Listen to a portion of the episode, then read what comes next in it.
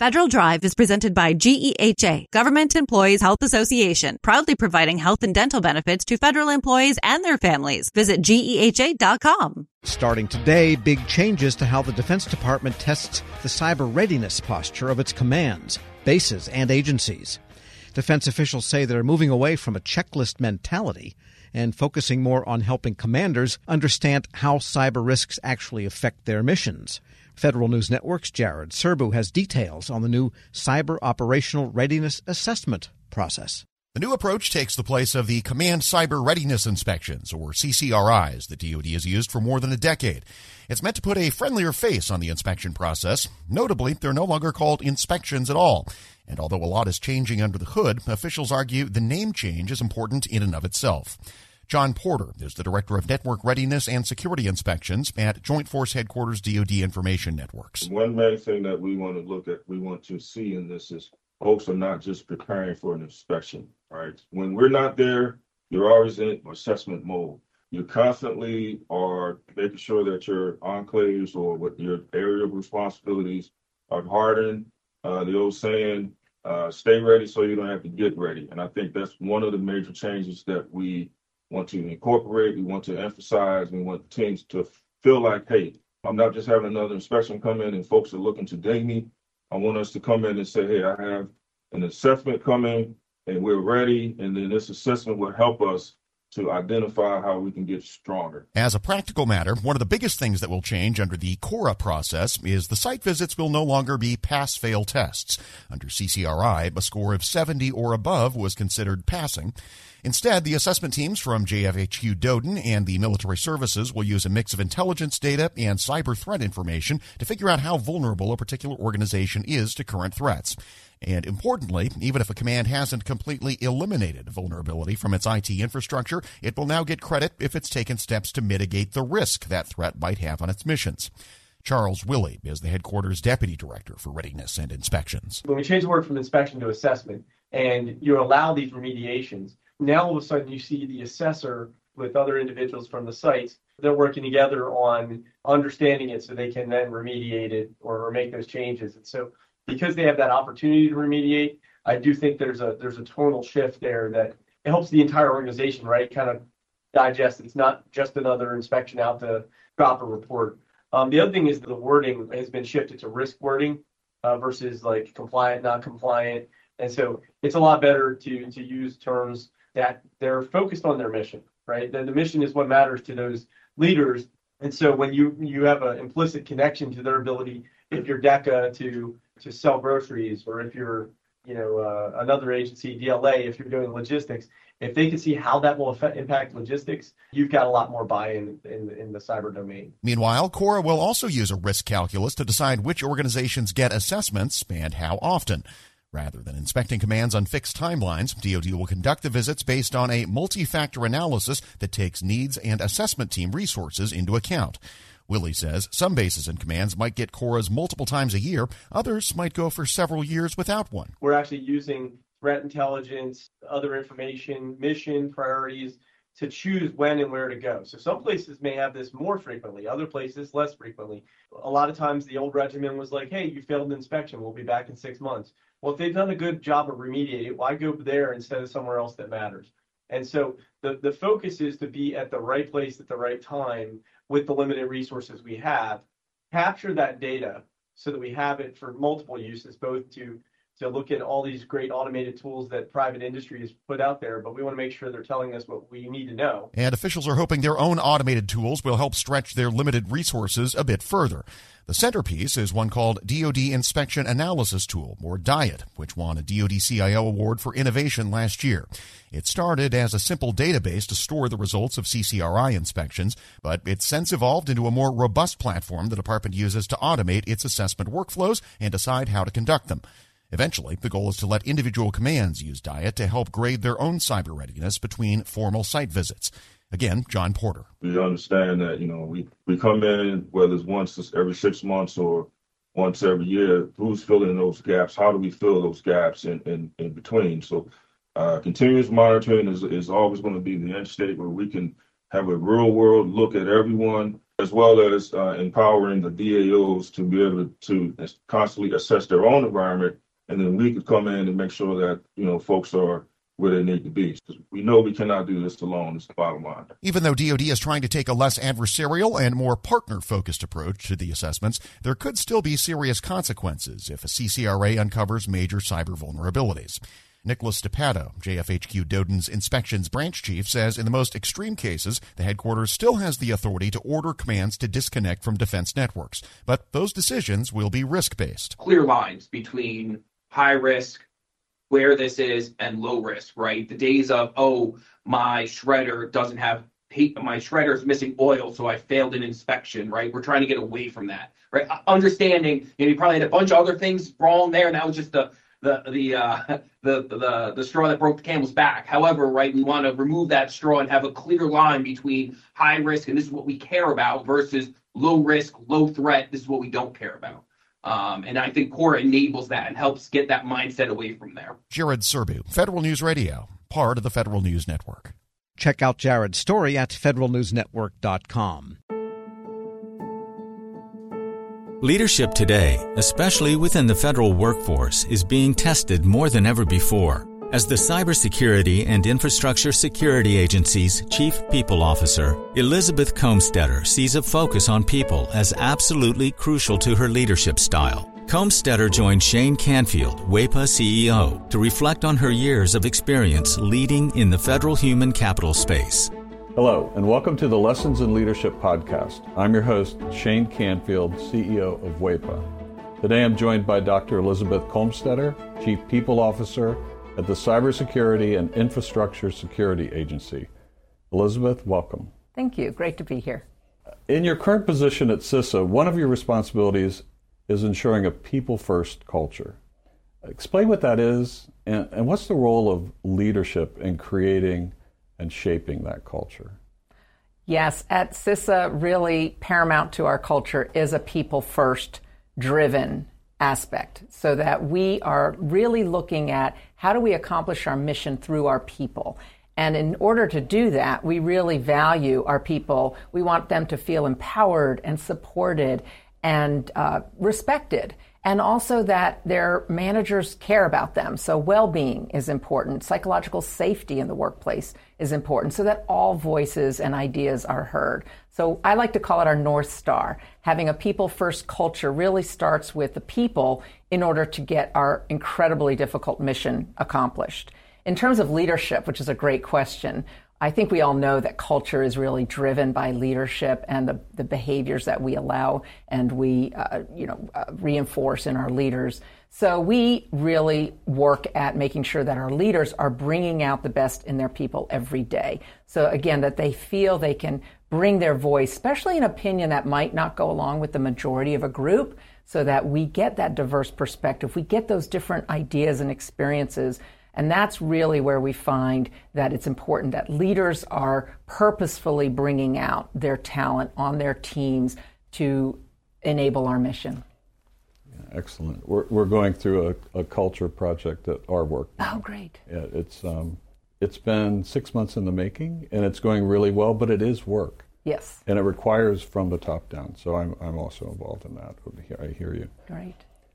Throughout your career, you've piloted many different talent management programs, including at NASA, the CIA, the FBI, just to name a few, and you have an amazing career. What have you learned, or how have you might have changed along the way in creating and leading those programs? Yes, and I, I, I am so honored to have had a career in public service across multiple federal agencies, always in the realm of human resources and workforce performance and I think because I study organizations and people in them, I've come to realize, particularly in the federal government, that many of our programs are really grounded in the industrial era thinking.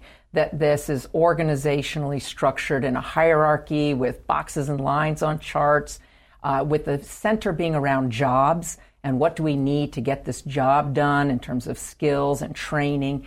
And what I found is that we're really not in the industrial era anymore, where we would promote the smartest people who knew that work and they would then tell the people on their team how to do things and oversee that work. We're now in a digital era and the information era where work gets done collaboratively across geographic boundaries and certainly across org charts. So uh, we like to call it networks um, or hierarchies, and we really need to again unleash people so they can find those other people who are working on similar problems or have the right ideas. And so I really like to think of our work now in the talent programs being human centered. It's more about the user and the experience than about the rules and regulations. So, although we have to have rules and regulations, certainly in human resources, is that person experiencing what they need and getting what they need for their role at that time? So, not so much on the job, but on the person. So, for example, we're recruiting. What's the applicant experiencing? Because if they're not having a good experience with our organization from the time we're recruiting them, they're going to go work for somebody else. Same thing with like first time supervisors. We know they need certain training, but telling them to sit in a class for one week and then hope a year from now they'll remember what they learned to apply, that's not really human centered. The human centered is what do they need when they need it? And building modules or, or just in time training and bringing that to the people, to that user as they need it. So that's really, I think, the most important focus of talent programs today in this era to enable the workers to be the best they can be in their, in their roles. Excellent. New thinking. Um, this is always an interesting question. Has there been a time when, as a leader, that you've made a mistake? And what is that? And um, I think most important, what did you take away from that? What did you learn from that? Well, I kind of chuckle because I think as leaders, we have to learn to recognize our mistakes, admit our mistakes, and that they are opportunities to learn. And so uh, I've had to do my own self reflection on on making mistakes and when things don't turn out the way that I expected them to. Um, makes me think of a time when I was at the Transportation Security Administration and I was a supervisor. And I was really embroiled with my program. I was the technical leader of it. I understood it. I'd run it for years.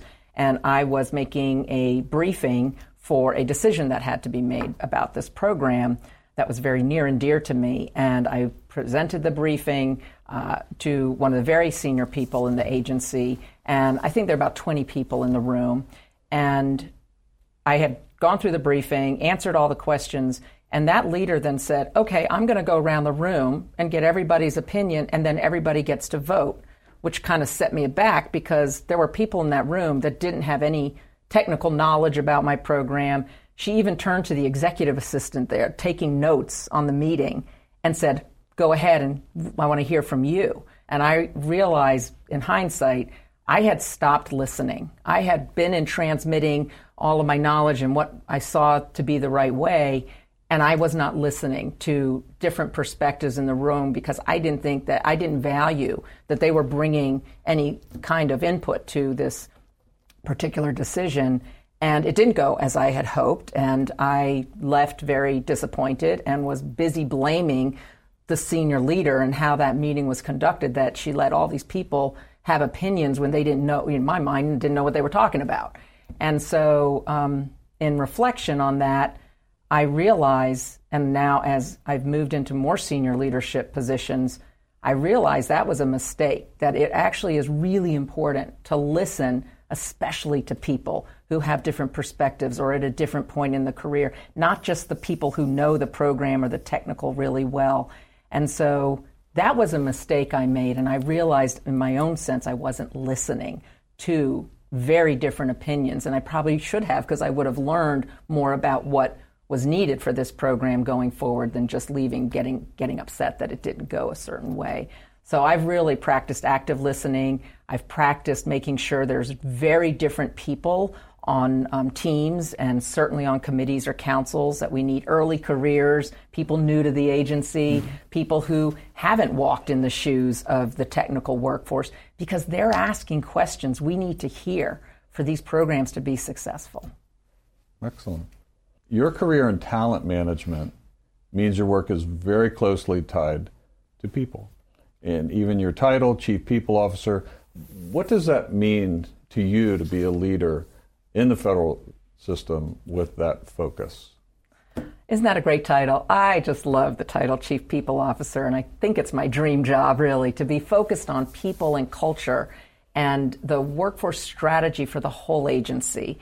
And I'm just so excited to be at CISA at this point in time. We're only four years young as an agency, so we're really still creating who we're going to become as an agency and what is our culture and what kind of people and talent do we need to be sure we have to be successful? So it's very exciting for me to be in this role with a intentional focus on culture because it's one of those things if you leave it to chance and you kind of hope it goes the way you want it to it probably won't.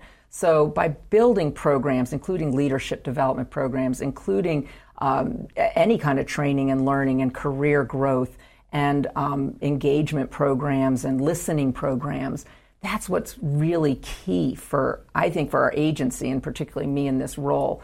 Um, I think in the federal government, we got used to doing annual survey, the Federal Employee Viewpoint Survey that OPM, Office of Personnel Management, runs every year. So we would do a survey and we'd read it and we'd say, oh, this is the opinion of our people. And then we would do action plans and then we'd roll out certain activities that we would hope would, in, would increase engagement.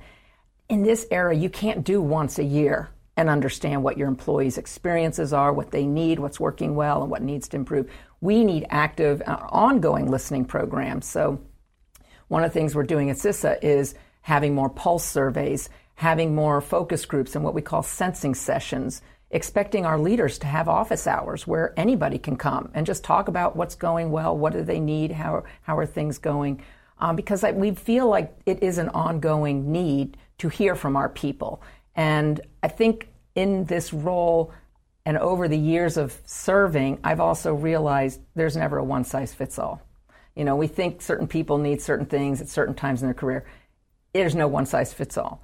Neither can we also customize everything to every individual. So there's got to be a sweet spot in building really great talent programs, but also, like I said, thinking about can we do this in modules? Can we make it a menu? Can we do it just in time as people need it so they can practice the new skill or knowledge in their role? So I think we have such great opportunity again with the technology that enables us to really um, focus on how we connect people with their work and their team to get things done in, in very new ways.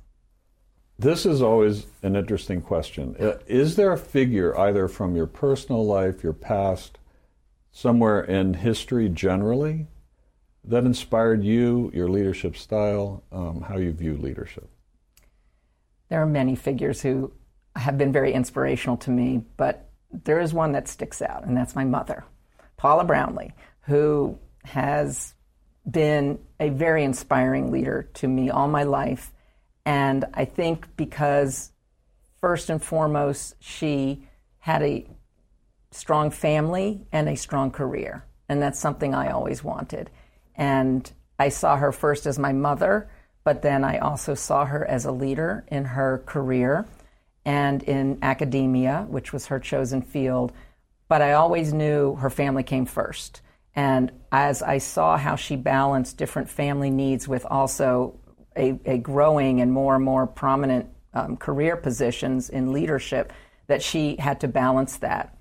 And I think I learned from her that you can have both. You have to you have to focus on different things through your career um, and through your life, but that you don't have to trade one for the other. Um, I've been married, happily married for 32 years, and I'm a mother of twins who are almost 24 years old. So, and I've had a great career in public service. So I think that having her as a role model has really helped me um, find my own courage, find my own confidence, and find my own voice in how I can prioritize the things that are most important to me so that I can actually balance both family and career. And you're doing it well. You're Thank uh, you. having known you now for seven or eight years yeah. um, and worked alongside you.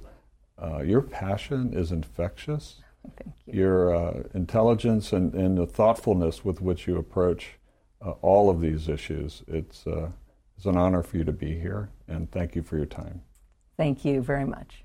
I'm Shane Canfield, CEO at WEPA, and until next time, have a great day. Find the full podcast and future episodes of Lessons in Leadership on the Federal News Network app and anywhere you enjoy your podcasts.